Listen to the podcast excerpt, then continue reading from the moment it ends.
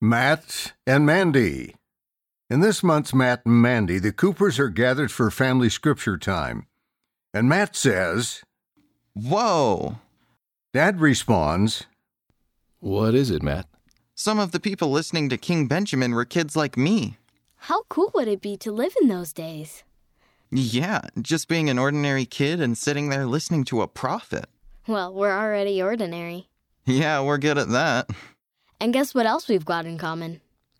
In fact, it's happening this weekend. What? Oh, yeah. And then that weekend, as they're watching the television, they hear the following We welcome you to the 190th Semi Annual General Conference. End of Matt and Mandy. Read by David Shaw, Asher Hawkins, and Shannon and Wes Nelson.